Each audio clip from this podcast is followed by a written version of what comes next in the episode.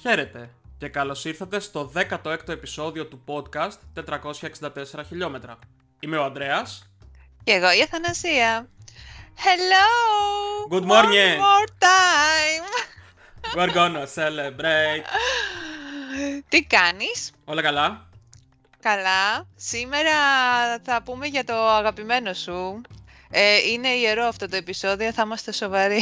Θα είμαστε σοβαροί. Σούζα όλοι θέλω. ναι, ναι, ναι, ναι, ναι, το έχεις πάρει πολύ θερμά εδώ και δύο εβδομάδες. Όσοι, όσοι είστε άσχετοι μείνετε, όσοι δεν είστε άσχετοι μείνετε να βοηθήσουμε τους άλλους. Μέχρι που όνειρο είδες, πες και το όνειρο. Μέχρι που όνειρο, ναι. Γιατί έχουμε παιδιά ετοιμάσει, μάλλον το επεισόδιο αυτό θα είναι μια έτσι, ιστορική, ανα... όχι αναδρομή, μια αναφορά τέλος πάντων στην ιστορία των Daft Punk, του, του, μεγαλύτερου dance duo που έχει περάσει από αυτόν τον πλανήτη, από την εποχή των Και- δεινοσαύρων και, και μετά. μυστηριώδες, και μυστηριώδες, Έτσι, ε. έτσι. Είναι και λίγο, ναι. Ε, οπότε με αφορμή αυτό φτιάξαμε και δύο playlists να μπορείτε να ακούσετε, να, έχουμε να πάρετε μια ιδέα να έχουμε να ακούμε. Δεν έχουν πολλά, αν και έχουν βγάλει 4 άλμπουμ. Οι playlists έχουν μόνο 4 κομ... ε, όχι, συγγνώμη. Οι playlists έχουν 10 κομμάτια, επιλεγμένα από τα 4 αυτά albums. Οι playlists είναι διαθέσιμες και σε Spotify και σε YouTube. Θα βρείτε links στην περιγραφή του επεισοδίου μαζί με links προς τα official κανάλια σε Spotify και YouTube των Daft Punk. Μα τι επαγγελματίας που είσαι. Ε, πια, τώρα τι εντάξει, professional, τι γινόμαστε- expert. ή, ή παίρνουμε πρόμο ή όχι. και Πού η- να το ξέραν αυτό οι Daft Punk δεν θα είχαν σταματήσει. Όχι, δεν Μη μου έχουν τα λες σταματήσει. αυτά γιατί θα βάλω και τα Ωραία. κλάματα αργότερα, Α, εντάξει. Όχι, όχι, εντάξει. ναι, ναι, ναι. Ετοιμαστείτε γι' αυτό. Οι μυρολογίστρες τις έχω εδώ στο μπαλκόνι έξω περιμένουν. θα μπουν μέσα να αρχίσουν. Έχουν λοιπόν. ε, Έχουμε ετοιμάσει τις playlists και σήμερα που ηχογραφούμε το επεισόδιο είναι Τρίτη. Κυριακή πρωί λοιπόν. Κυριακή βράδυ μάλλον κοιμάμαι και βλέπω όνειρο ότι μου στέλνει η Αθανασία ότι Αντρέ έχω ετοιμάσει όλες τις playlists για τους Daft Punk, είναι όλα πανέτοιμα, είμαστε βουρ για το επεισόδιο. Και εγώ ξύπνησα το πρωί και ακόμα το πίστευα.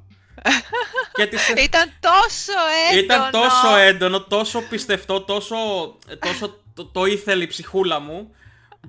Που μετά κατάλαβα ότι πότε πρόλαβε και άκουσε όλη τη δισκογραφία των Daft Punk και έβγαλε και Ναι, playlists και είπε Δηλαδή η εδώ Αθανασία είμαστε. με playlist καμία σχέση, έτσι. Εδώ, εδώ οι λίστες, εδώ, εδώ. τα, Μην αφήνουμε, αγχώνεσαι. τα αφήνουμε όλα πάνω στον expert εδώ πέρα του ραδιοφώνου Παύλα Podcast. Οπότε σήμερα Λοιπόν. όπως καταλάβατε θα είμαστε Daft Punkικοί. A bunch of Daft... Of Daft... Oh, Θεέ μου. A bunch of Daft Punk όπως τους ονομάσανε και από όπου πήρανε και το όνομά τους. Λοιπόν, για πες τώρα λίγο, τώρα τι σημαίνει Daft Punk, ξέρουμε. Η αλήθεια είναι ότι ξεκίνησαν πρώτα οι- τα δύο μέλη των Daft Punk, ο Τόμα, ο, είναι οι Γάλλοι καταρχήν. Είναι ο Ναι. Τομάς και ο Γκί Μανουέλ.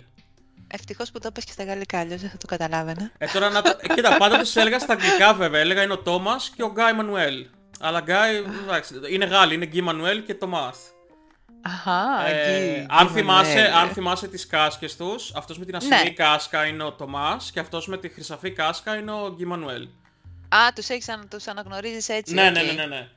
ε, λοιπόν, είναι Γάλλοι αυτοί, ήταν σε μια ε, μπάντα αρχές της δεκαετίας του 90, ήταν δύο μέλη της μπάντας ε, και μία ή ένας μουσικός κριτικός έγραψε ότι η μουσική τους είναι ένα μάτσο κακής punk, a bunch of daft punk. Α, Και έτσι πήρανε έτσι τη βγήκε. φράση αυτή, ναι, πήραν αυτή τη φράση όταν αποχώρησαν, διαλύθηκε η μπάντα και συνέχισαν οι ίδιοι τα δικά τους πειράματα, οπότε κρατήσανε τη φράση Daft Punk σαν όνομα του δικού τους ντουο. Έλα ρε, τι ωραίο. Ω, ωραίο. Που να ωραίο. ξέρετε τι έγραφε αυτός αυτή η κριτικός ε, Α, εκείνη την μα- περίοδο. Και τι Μετά έκανε με απόλυση αυτό; ο κριτικός, άσχετος εντελώς. Και τι, και τι έκανε με αυτό που έγραψε, έτσι. Πραγματικά; Ναι, ναι, ναι, ναι, ναι. Και όχι, έγινε, εντάξει. έβαλε το λιθαράκι χωρίς να το γνωρίζει. Βέβαια, εντάξει, τώρα δεν είχαν ανάγκη τον κριτικό, τον κριτικό, αλλά τέλος πάντων. ναι. Ε, λοιπόν, οι, τα δύο μας παιδιά, λοιπόν, οι δύο οι Γάλλοι, ε, έτσι, η, η δημιουργία, ας πούμε, της μπάντας επίσημα έγινε το 1993. Έχουμε κλείσει δηλαδή 30 χρόνια πια. Πω, σταμάτα ρε. Έχουμε γεννήθει και πιο πίσω ακόμα, άλλη μια δεκαετία πιο πίσω. Και εγώ όταν, γεννή... και εγώ όταν γεννήθηκα δεν υπήρχαν οι Daft Punk. Τι να κάνουμε. Μην τα λες έτσι απότομα, παιδί μου. Ε, και αποφάσισαν να σταματήσουν την κοινή τους πορεία το 2021 μετά από 28 χρόνια καριέρας. 28 χρόνια ύπαρξης αυτού του ντουο, αυτής της αγάπης για όλους. Α, μέσα σε αυτή την 28 ετία έβγαλαν 4 studio albums, έκαναν δύο παγκόσμιες περιοδίες από τις οποίες προέκυψαν και τα αντίστοιχα live albums έχουν βγάλει ένα soundtrack album για μία ταινία. Για. Για ποια ταινία; Ναι, ξέρεις. Ναι, αμέ, ήταν το Tron Legacy του 2010. Θυμάσαι υπήρχε το Tron του 2000, του, τι λέω μωρέ, του 1982. Όχι, δεν το θυμάμαι. Το original. ε, και βγήκε το πρώτο sequel το 2010. Ε, θυμάμαι το είχα δει σε 3D τότε και είχα πάει κυρίως επειδή μου άρεσε και η original ταινία, αλλά μόλις είδα ότι η μουσική ήταν τον Daft Punk, οπότε λέω πάω, αυτό ήτανε. ε, καταπληκτική μουσική, πολύ ωραία. Ηλεκτρονική κατά κύριο λόγο, γιατί και η ταινία ε, εκτιλήσεται ας πούμε μέσα στον μικρό κόσμο ενός arcade game. Εγώ δεν το έχω δει αυτό, δεν ξέρω καθόλου.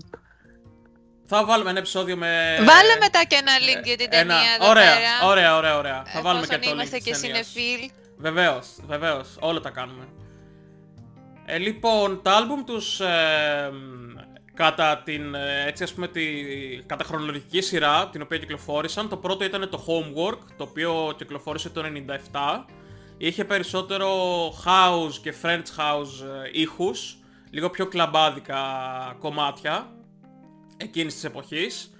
Ε, και μετά ακολουθήθηκε από την πρώτη ε, περιοδία τους όπου βγάλανε και το πρώτο live album έτσι στα καπάκια το οποίο ονομαζόταν Alive 1997 γιατί όλη η περιοδία έγινε κατά τη διάρκεια του 1997 ε, το δεύτερο άλμπουμ τους, το οποίο εγώ τουλάχιστον τους ανακάλυψα εκεί, κυκλοφόρησε το 2001 με τίτλο Discovery. Εκεί παίζουν λίγο περισσότερο με disco και house κομμάτια και μάλιστα αρχίζει να φαίνεται η μεγάλη τους αγάπη στο sampling όπου ουσιαστικά παίρνουν δείγματα από παλιότερα μουσικά κομμάτια, τα επεξεργάζονται, τα λουπάρουν, τα ψιλοπειράζουν σε σχέση με το, με το original source και φτιάχνουν έτσι τα δικά τους κομμάτια πάνω στα οποία μπορούν να προσθέσουν φωνητικά ή έξτρα εφέ για να βγάλουν το τελικό αποτέλεσμα. Για πες ένα παράδειγμα από αυτό. Όλα, και το, όλα σχεδόν του δίσκου ήταν ε; sampled. Και το One More Time ε, και το... Ναι, αυτό ήταν sampled, απλά δεν κατάλαβα ότι ήταν κάποιο παλιό που το επεξεργαστήκανε πάλι. Δεν είναι απαραίτητα γνωστότατο εννοώ κάποιο παλιό. Α, OK. Okay. Ε, κοίτα, ένα ωραίο site που υπάρχει, το οποίο μπορεί να το βάλουμε και αυτό στην περιγραφή και μπορείς να χαθείς ώρες εκεί μέσα, είναι το Who Sampled. Ποιος έκανε το sample, Who Sampled όπου μπορείς να βάλεις ένα, τον τίτλο ενός κομματιού και θα σου δείξει ε, στη βάση του μέσα ότι υπάρχει τουλάχιστον ε, από ποια κομμάτια έχει πάρει samples παλιότερα. Και σου λέει ακριβώς τα timestamps, δηλαδή σου λέει ότι το τάδε κομμάτι των Daft Punk στο 1 λεπτό και 54 έχει πάρει ένα μικρό riff από το τάδε κομμάτι του 1970 που ακούγεται στο 2 και 20. Είναι πολύ προσεγμένη δουλειά και πολύ άρτια. Πολύ ενδιαφέρον αυτό. Πάρα πολύ ωραίο. Είναι πολύ ωραίο έτσι για αν σ' αρέσει να ανακαλύπτεις ε, πώς προήλθε ε, τα samples αυτές οι μουσικές, οι, οι πειραγμένες ας πούμε καινούργιες που μπορούν να βγουν ε, με, αυτή, με αυτόν τον τρόπο ναι, Και αν δεν έχεις χιλιά άλλα πράγματα να κάνεις στη ζωή σου. Μα, εντάξει, αντί να χαζεύεις ε, καινούργια μουσική στο, ας πούμε, στο YouTube, μπορείς να κάνεις κάτι αντίστοιχο στο Who Sampled. Okay, Κατά κάποιο ναι. τρόπο. Πας προς τα πίσω, ναι. να πας μπροστά. Ε, ναι. Λοιπόν, το Discovery τώρα ε, έχει ένα πολύ ωραίο ε, χαρακτηριστικό, το οποίο το είχαμε αναφέρει σε ένα από τα παλιότερα επεισόδια του podcast, είναι ότι όλο το album συνοδεύεται από, ένα, από μια άνιμε ταινία, η οποία ονομάζεται Interstellar 5555, που ουσιαστικά είναι μια άνιμε ταινία με κανονικό σενάριο, δεν έχει όμως καθόλου διαλόγους, και σε όλη τη διάρκεια της ταινίας ακούγονται όλα τα μουσικά κομμάτια, σχεδόν όλα, εκτός από 2-3, από το άλμπουμ. Α, δεν το είχα πάρει χαμπάρι αυτό. Κάπου το είχα δει αυτό το Interstellar, αλλά δεν είχα καταλάβει ότι είναι αυτό. Μμμ. Μπράβο. Το είχα δει κάπου σαν τίτλο. Δεν ξέρω πώς μου το Είναι, έβγαλε. είναι ουσιαστικά Ναι. όλα τα τραγούδια του άλμπουμ. Ε, όχι κομμένα και ραμμένα, ακούγονται ολόκληρα όπως είναι, μέσα στην ταινία. Και βλέπεις το σενάριο που δεν χρειάζεται ε, διαλόγους για να καταλάβεις τι συμβαίνει. Είναι δηλαδή αρκετά στρωτό το, το σενάριο και οι εικόνες που χρησιμοποιούνται. Και έτσι προχωράς και βλέπεις και την ταινία σου και ακούς και τους Daft Punk και είναι πάρα πάρα πολύ ωραίο παράδειγμα. Αποκάλυψη, εμπειρία. Πολύ Ωραίο. ωραίο, πολύ ωραίο. Μπράβο. Θα το δούμε και αυτό. Ε, Περνάμε στη συνέχεια στο τρίτο άλμπουμ τους, το οποίο κυκλοφόρησε το 2005. Αυτό ονομάζεται Human After All. Έχει περισσότερο χορευτικά στοιχεία και έχουν πάρει και αρκετά στοιχεία από rock μουσική μέσα, δηλαδή έχει αρκετά riffs μέσα στα κομμάτια. Ε, θεωρείται από τα τέσσερα άλμπουμ που έχουν βγάλει, τα studio albums που έχουν βγάλει η Daft Punk, θεωρείται το λιγότερο επιτυχημένο, ας το πούμε, γιατί είχε πάρει και μέτριες κριτικές ε, όσον αφορά τους ε, επαγγελματίες κριτικούς σε διάφορα περιοδικά και sites εκείνης της εποχής.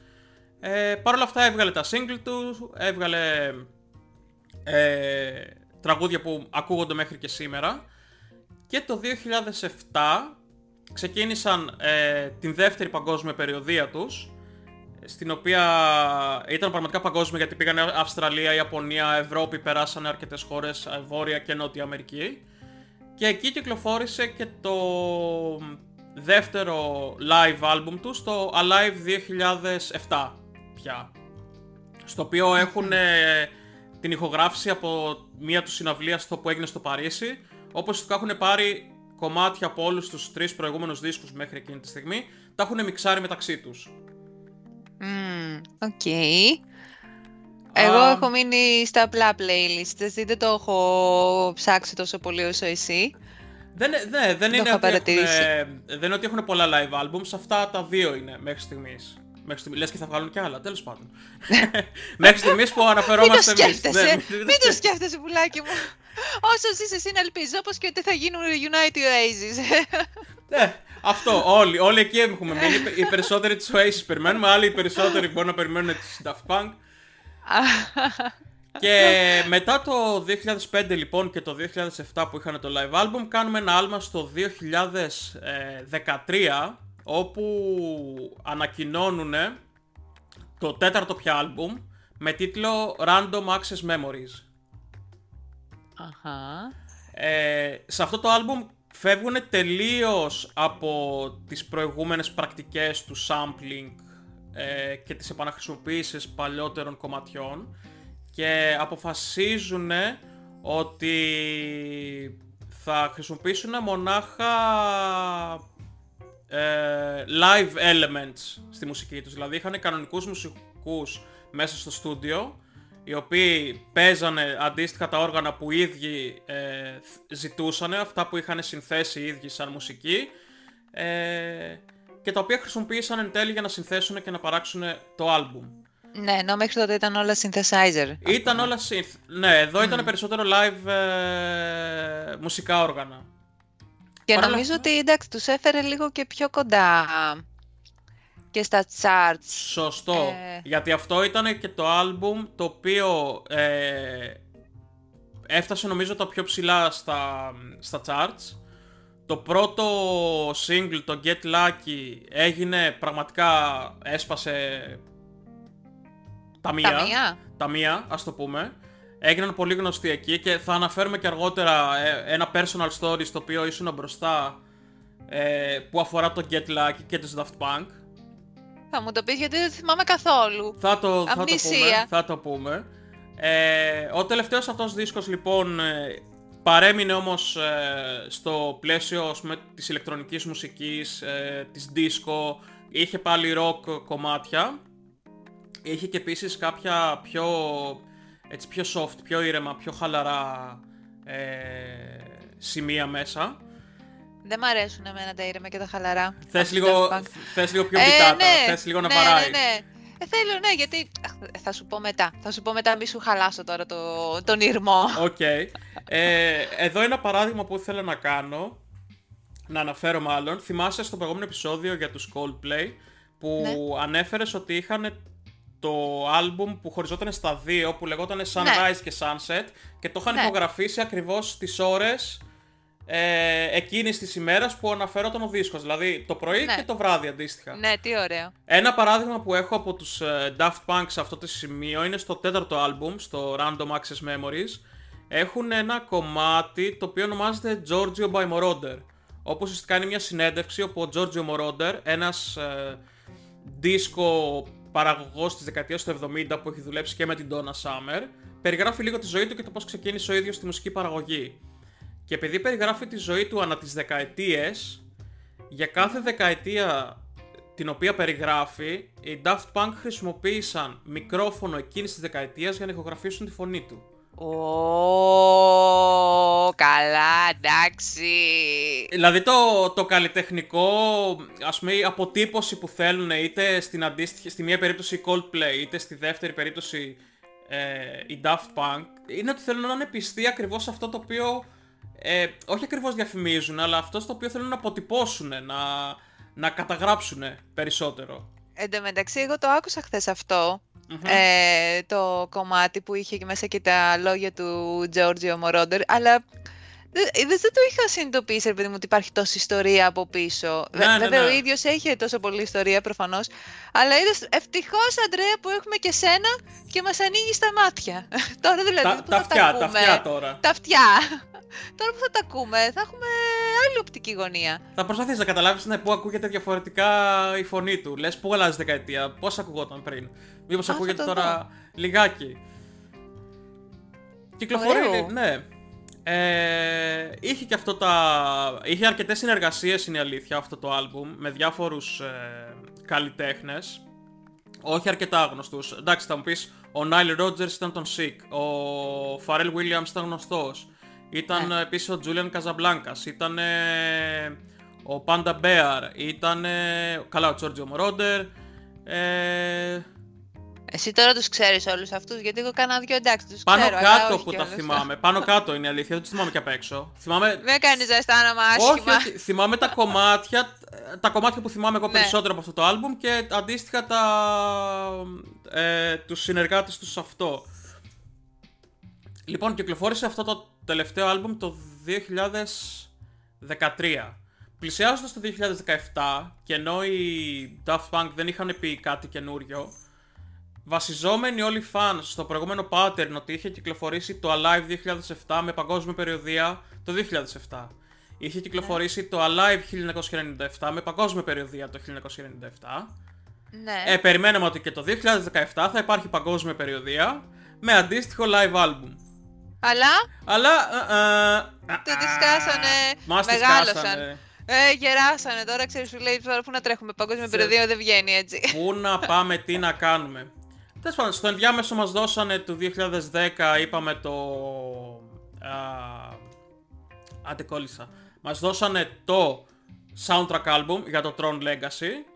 Ε, και τα δύο τελευταία κομμάτια που μας άφησαν σαν Daft Punk ήταν δύο συνεργασίες και οι δύο μοναδικές συνεργασίες που είχαν στη ζωή τους, γιατί τι εννοώ συνεργασίες, που συχνά βλέπουμε ότι ο ένας καλλιτέχνης είναι featured από κάποιον άλλον. Ναι. Ναι. Ε, αυτό με τους Daft Punk συνέβη μόνο δύο φορές όταν συνεργάστηκαν με τον Weekend. Έκαναν την παραγωγή σε δύο κομμάτια του. Ναι, εντάξει, πολύ πετυχημένα. Ε, Πάρα πολύ πετυχημένα. Ήταν τα μόνα δύο κομμάτια στα οποία ήταν featured και το Starboy, το ένα από αυτά τα δύο κομμάτια. Starboy. Μπράβο, ήταν το μόνο κομμάτι με τους Daft Punk το οποίο έφτασε στο νούμερο 1. Κανένα άλλο κομμάτι τους δεν έχει φτάσει στο νούμερο 1 στα charts. Εντάξει, είναι λίγο δύσκολη η μουσική τους. Κοίτα, Δεν παρόλο... είναι εύκολο χώνευτη. Ισχύει, πολύ σωστό. Αλλά παρόλο και την εξειδίκευση ας πούμε στα charts, σε dance ναι. charts ή σε disco charts, new disco charts, ναι. οτιδήποτε, ποτέ δεν κατάφερε να φτάσουν στο νούμερο 1. Α, κρίμα όμως, γιατί πραγματικά είναι πολύ ποιοτική η μουσική τους. Δηλαδή, ακόμα και δεν ακούς αυτό το είδος μουσικής, καταλαβαίνεις ότι υπάρχει πολλή δουλειά από πίσω. Έχουν παιδευτεί ακριβώς, ακριβώς. Ναι. Δηλαδή, εμένα μου αρέσει, παρόλο που δεν ακούω αυτή την, αυτό το ειδος Ε, θα σου πω μετά. Χθες έβαλα και άκουσα. Για σένα, για να σου έρθω διαβασμένη. Έτσι, έτσι. Πρώτα επηρεάζουμε τους ε, συμπορουσιαστές, τους παραγωγούς και μετά επηρεάζουμε και το κοινό μας. Ναι, ναι, δεν γινόταν αλλιώς. Θα με μάλωνες. όχι, όχι, όχι. Ε, Έφτασε τέλος πάντων το τιμημένο, το, αυτό το άδικο το 2021. Είχαμε τα πάντα, τα είχαμε όλα εκεί πέρα. Είχαμε τους COVID, είχαμε. Δεν σου φτάναν όλα είχαν, τα άλλα. φτάναν όλα. 2021 άλλαξα και δουλειά μετά από 9 χρόνια. Ήρθαν εκεί τα μου. Τα σόδομα και τα, τα σόδομα. Τέλος πάντων, εντάξει, το, το κλαίμε δυόμιση χρόνια τώρα. Εντάξει, δεν πειράζει. Ε, πότε πρέπει να το ξεπεράσεις λίγο, αλλά εντάξει. Δεν γίνεται αυτά. Είναι 30 χρόνια έρωτας. Δεν μπορεί έτσι. Ωχ, Θεέ μου, πού να το ξέρανε, πού να το ξέρανε. Μα φοράγανε και αυτές τις μάσκες παναθεμά τους.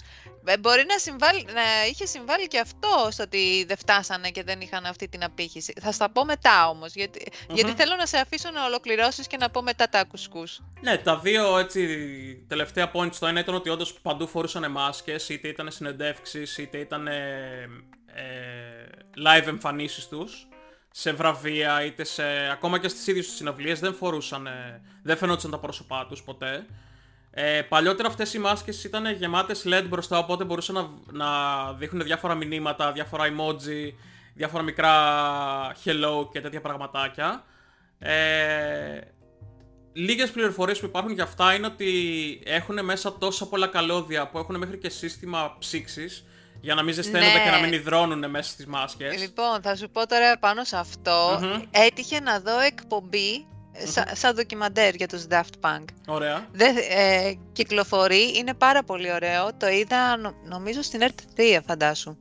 Ε, και έλεγε οι άνθρωποι ξεκινήσαν στην αρχή με κάσκα, ξέρεις, μοτοσυκλέτας. Ναι, ναι, ναι. Προφανώς εκεί πέρα δεν μπορούσαν να την αντέξουν πολύ και ανά, τις, ανά το χρόνο επανασχεδιαζόντουσαν αυτά τα κράνη και μάλιστα φτάσαν στο σημείο, δεν φωνάξανε έναν μηχανολόγο μηχανικό καιρό να φυγώνουν εκεί της Πάτρας. Μόνοι τους. Φωνάξανε, φωνάξανε από την NASA. Oh. Άνθρωπο ειδικό που σχεδίαζε το, τις κάσκες αυτά τα, τον, πώς λένε; Των αστροναυτών. Των αστροναυτών. Γι' αυτό έχει μέσα και όλο αυτό το σύστημα που λες με τα καλώδια, με τις ψήξεις και όλα αυτά. Πορώθηκα περισσότερο τώρα. Ε, εντάξει, όχι, δες το αυτό, δες το, το, αυτή την εκπομπή. Αλλά να σου πω κάτι ρε φίλε. Είσαι τώρα ε, στο απόγειο της ηλεκτρονικής μουσικής, είσαι ας, το πούμε λεγόμενος rockstar, εντάξει.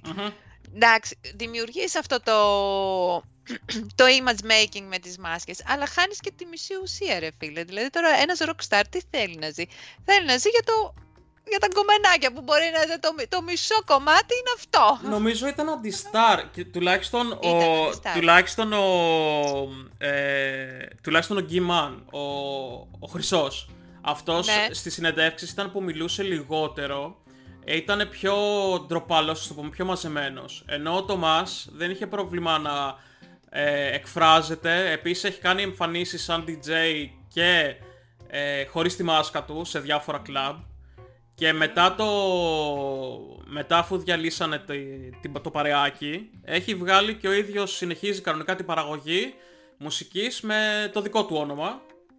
Σαν Thomas Bank Και συνεχίζει λοιπόν και έχει, έχει πετάξει ας πούμε αυτό το μυστήριο που λες και την, ε, την εικόνα αυτή που είχαν υιοθετήσει ως Daft Punk.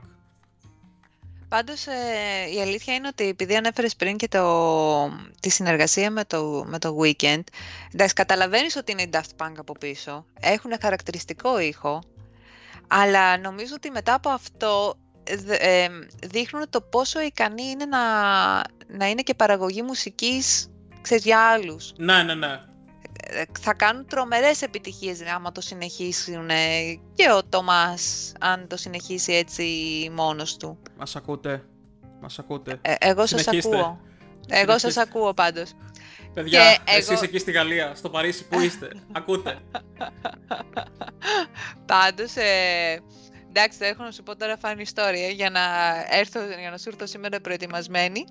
Όντας και μέσα στις οικογενειακές υποχρεώσεις, λέω χθες το βράδυ, πάω βόλτα το σκύλο 9 η ώρα. Δεν είχα όρεξη τώρα και πολύ για μαγείρεμα, αλλά τέλος πάντων πήγα βόλτα το σκύλο. Αναζωογονήθηκα λίγο εδώ πέρα με την υγρασία της Θεσσαλονίκης ε, και με έπιασε ένα μπούκομα και γύρισα σπίτι και λέω εντάξει θα μαγειρεύσω βέβαια και λέω τώρα δεν γίνεται πρέπει να έρθω προετοιμασμένη αλλιώς αύριο θα έχω πρόβλημα με τον Αντρέα πλάκα κάνω. Και βάζω Spotify Daft Punk. Ξέρεις αυτές τις playlists του Spotify που λέει This is Α, τα essential τύπου, ναι, ε, this is, ναι, ναι, ναι, ναι, ναι. Λοιπόν, βάζω λοιπόν και τώρα θα σε ξενερώσω λίγο, αλλά έπρεπε να φτιάξω φακές. Εντάξει, έχεις φτιάξει γεμιστά με punk. Θέλω να μάθω τι, με Ναι. τι έφτιαξες φακές. Λοιπόν, με Daft Punk έφτιαξα φακές. Βγήκαν πάρα πολύ πετυχημένες. Ήτανε μετά τα, πώς τα είχαμε πει τα γεμιστά, τα αναρχικά γεμιστά; Punk, punk γεμιστά. Punk γεμιστά. Θα Και ήταν τώρα Daft Punk, Daft Punk φακές. ε, φακές. Όπου ξέρεις τώρα, ε, εντάξει τώρα θα σε ξενερώσω τόσο πολύ, αλλά είχε γέλιο, γιατί ε, επειδή είχα βάλει και τον απορροφητήρα τώρα, ξέρεις, 10 η ώρα τη νύχτα μαγείρευα και για να, για να ακούω Daft Punk έπρεπε να δυναμώσω περισσότερο το Έτσι, το μπράβο. ηχείο. Έτσι, και να μπράβο. γίνεται στην κουζίνα μέσα, το έλα να δεις, λέω. One εντάξει, θα more πιάνω τον time εαυτό και μου, δώσε λέω, να ανακατεύει. Ξέρεις, πρόσεξε, ε, και το βηματάκι αυτό του ορθάδικου κλαμπ, one more time, και να κάνεις και Έτσι, έτσι, έτσι, και, να, έτσι. και ταυτόχρονα να πλένεις και ένα ταπεράκι. Δώσε. Και λέω εντάξει, τώρα έπρεπε να έχω χαμηλώσει τα φώτα, να έχει μπει και ένα φωτορυθμικό εδώ μέσα. Αυτό Να μου γουστάρουμε. έλειπε. Αυτά Αυτό ήτανε. μου έλειπε, να γουστάρουμε. Αλλά σου ήρθα διαφασμένη όμως, είδες Τέλεια. εντάξει, είμαι πολύ professional κι εγώ. Ωραία, Για ας πες εσύ τώρα το κλείσουμε personal story, αυτό το και με δικό το σου. personal story λοιπόν με, που περιέχει Daft Punk. Ε, λοιπόν, με την Αθανασία έτσι λίγο background γνωριστήκαμε πριν... Ε, Πολλά δεν λέω, χρόνια. πολλά χρόνια. σαν μηχανική λοιπόν, σαν προγραμματιστέ σε Προγραμματιστές, ναι. ε, μια μεγάλη εταιρεία πληροφορικής τηλεπικοινωνιών ε, ε, καλή της ώρα όπου, όπου είναι τώρα. Ε, Στην Πάτρα είναι ακόμα. Ό,τι και αν κάνει. ε, λοιπόν, ε, όντας ε, πάνω στον ένα χρόνο περίπου που είχαμε ξεκινήσει να δουλεύουμε, έγινε από την εταιρεία μια εκπαίδευση η οποία σκοπό είχε να ουσιαστικά να μας μάθει περισσότερο τα προϊόντα της εταιρείας, ε, να καταλάβουμε λίγο περισσότερο τις διαδικασίες ενδοτερικά πώς λειτουργούν, να γνωριστούμε με νέους συναδέλφους, τις ομάδες που υπάρχουν τα- και όλα αυτά. Και είμαστε λοιπόν σε, αυτό το, σε αυτή την εκπαίδευση, σε αυτό το training μαζί με την Αθανασία και είναι ο εκπαιδευτής ο οποίος κάνει διάφορες ερωτήσεις με σκοπό να καταλάβει πόσο καλά γνωρίζουμε την εταιρεία, πόσο καλά γνωρίζουμε τους διπλανούς μας. Ε, και, Καμία έτσι, σχέση. και έτσι από τις ε, ερωτήσεις που κάνει ας πούμε για να γνωριστούμε, λέει ας πούμε ποια είναι η τελευταία ταινία που είδατε ή ε, πότε ξεκινήσετε να δουλεύετε ή πότε ήρθατε σε αυτή την πόλη αν μετακομίσετε σε αυτή την πόλη για, για δουλειά. Ε, μέχρι που κάνει την ερώτηση ποιος ήταν ο πρώτος μουσικός δίσκος τον οποίο αγοράσατε στη ζωή σας; Επειδή εγώ δεν θυμόμουν λοιπόν, καθόμουν δίπλα με την Αθανασία, απαντάει η Αθανασία κάτι, κάτι punk, ήταν κάτι rock, ήταν κάτι τέτοιο, ελληνόφωνο Πω, νομίζω. Πω, τι- Αλήθεια, δεν θυμάμαι καν. Ε, έρχεται η σειρά μου και επειδή δεν θυμόμουν όντως ποιος ήταν ο πρώτος δίσκος που είχα αγοράσει, ήταν τότε 2013 όντως που μόλις είχαν ανακοινώσει το τέταρτο άλμπουμ, η Daft Punk. Τους είχα στο μυαλό μου και λέω εντάξει θα πω ότι το πρώτο μου άλμπουμ που αγόρασα ήταν ε, Daft Punk, τους οποίους γνώριζα, θα ακουστώ σαν hipster, από το 2001 περίπου. Γιατί να ακούσεις σαν hipster Γιατί ξέρεις, καμάρι ε, μου, τους, ήξερα, γιατί... τους ήξερα από πριν εγώ. ε, είμαστε λοιπόν 2013 και έρχεται η σειρά μου, με ρωτάει ο εκπαιδευτής, ο δάσκαλος, ε, ποιο ήταν το πρώτο άλμπουμ που ε, αγόρασες με μουσική στη ζωή σου και του λέω ήταν τον Daft Punk. Και βάζει τα γέλια λοιπόν ο άνθρωπος και μου Άντε, λέει, ρε. μα πώς γίνεται να... Μου λέει πόσο χρονών είσαι, πρέπει να είσαι πολύ μικρός. Οι Daft Punk είναι καινούργοι, τώρα κυκλοφόρησαν αυτό το κομμάτι. Και Το βάζουν... One More Time. Και βα... Όχι, ήταν το Get Lucky τότε που είχε κάνει Α, το το BAM. Get Lucky ήταν τότε. Ήταν τότε το Get Lucky που είχε κάνει το BAM και τους είχαν γνωρίσει παραπάνω κόσμος και αρχίζουν και βάζουν όλοι τα γέλια. Και εγώ προσπαθώ μέσα στα γέλια να εξηγήσω ότι βλάκα, οι Daft Punk υπάρχουν εδώ πέρα 20 χρόνια. Μην κάτσει και μου λες ότι είναι καινούργια επειδή εσύ δεν έχεις ιδέα τι σου συμβαίνει στη μουσική σου γνώση. Μη μου εξάπτεσαι, μη μου εξάπτεσαι. Δεν μπορώ. Έλα, Όλο δεν αυτό, θυμάμαι καθόλου αυτό. όλο αυτό διήρκησε 10 δεύτερα, αλλά μου έχει μείνει από τότε τόση τσαντίλα με αυτόν που δεν ήξερε τι του συμβαίνει. Α, Και ήθελε να, να κάνει και το κακεντρεχές σχόλιο ότι είσαι μικρούλης και δεν ξέρεις από μουσική. Φύγε από εδώ. Αχ, ποιος, ποιο, ποιος, που να ξέρε, που να ξέρε. Εν τω μεταξύ καθόμασταν εμείς τότε δίπλα-δίπλα, λέγαμε ίδιες για μουσικά πράγματα και ε, κατα, καταλήξαμε εντός εισαγωγικών να γνωριστούμε μουσικά, εφόσον φύγαμε από την εταιρεία ναι, 10 χρόνια μετά. εδώ τα φέρνει η ζωή. Εδώ τα φέρνει η Είδες πώς ζωή. τα φέρνει η ζωή, ρε, εσύ. Απίστευτο. Απίστευτο. Τι ωραίο. Τι ωραίο. Όπως επίσης που είχες αναφέρει, είδες μια φορά ότι είχαμε βρεθεί στην ίδια συναυλία στην Πάτρα στους Μίκρο και δεν γνωριζόμασταν τότε. Ναι, τότε ήταν, πολλά, ήταν πιο πίσω, δεν λέμε πόσο πιο πίσω. Ήτανε πολύ. Πάλι. Όχι. Κράτα λίγο και εσύ μυστική την ε, ταυτότητά μας. Έτσι, λίγο μυστήριο και εμείς σαν το Daft Punk. Αφού ακούνε μόνο τις φωνές μας και δεν βλέπουν τις φάτσες μας, να κρατήσουμε αλλού έτσι, μυστήριο. Έτσι, έτσι, έτσι, έτσι, μπράβο, ναι, ναι, ναι, θα αρχίσω και κυκλοφορώ κι εγώ και σαν την άλλη Lady Gaga. Ταν, είδες και η Lady Gaga που στην αρχή ε, κυκλοφορούσε Με κρέατα. με, μεταφι... με μεταφιέσεις, θα το έλεγα γενικότερα. Και τώρα πια τα έχει Εντάξει. παρατήσει όλα, γιατί έγινε established, Βέβαια. οπότε δεν έχει ανάγκη. Εντάξει, λοιπόν, στο επόμενο επεισόδιο Lady Gaga, please. Λες, Why not? θα Why not? γουστάρουμε. Ε, εμείς εντωμεταξύ σαν ε, μουσικά είδη ε, είμαστε πολύ ετερόκλητοι. Ξεκινάμε από, από Coldplay, θα πάμε σε punk, μετά electronic, μετά μια Lady Gaga. Μόνο έναν αντίπα δεν ζουγοβέρει εδώ πέρα μέσα. Εντάξει. Τότε το κλείνουμε το μαγαζί, άμα έρθουμε και σε αντίπα να λέμε για την καταιγίδα. Α, ε, καταιγίδα, και- θα, ξέρεις τι, θα το κάνουμε αφιέρωμα. Α, καταρχήν έχουμε να πούμε, καλά, έχουμε να πούμε αφιέρωμα επεισόδιο φτιάρι.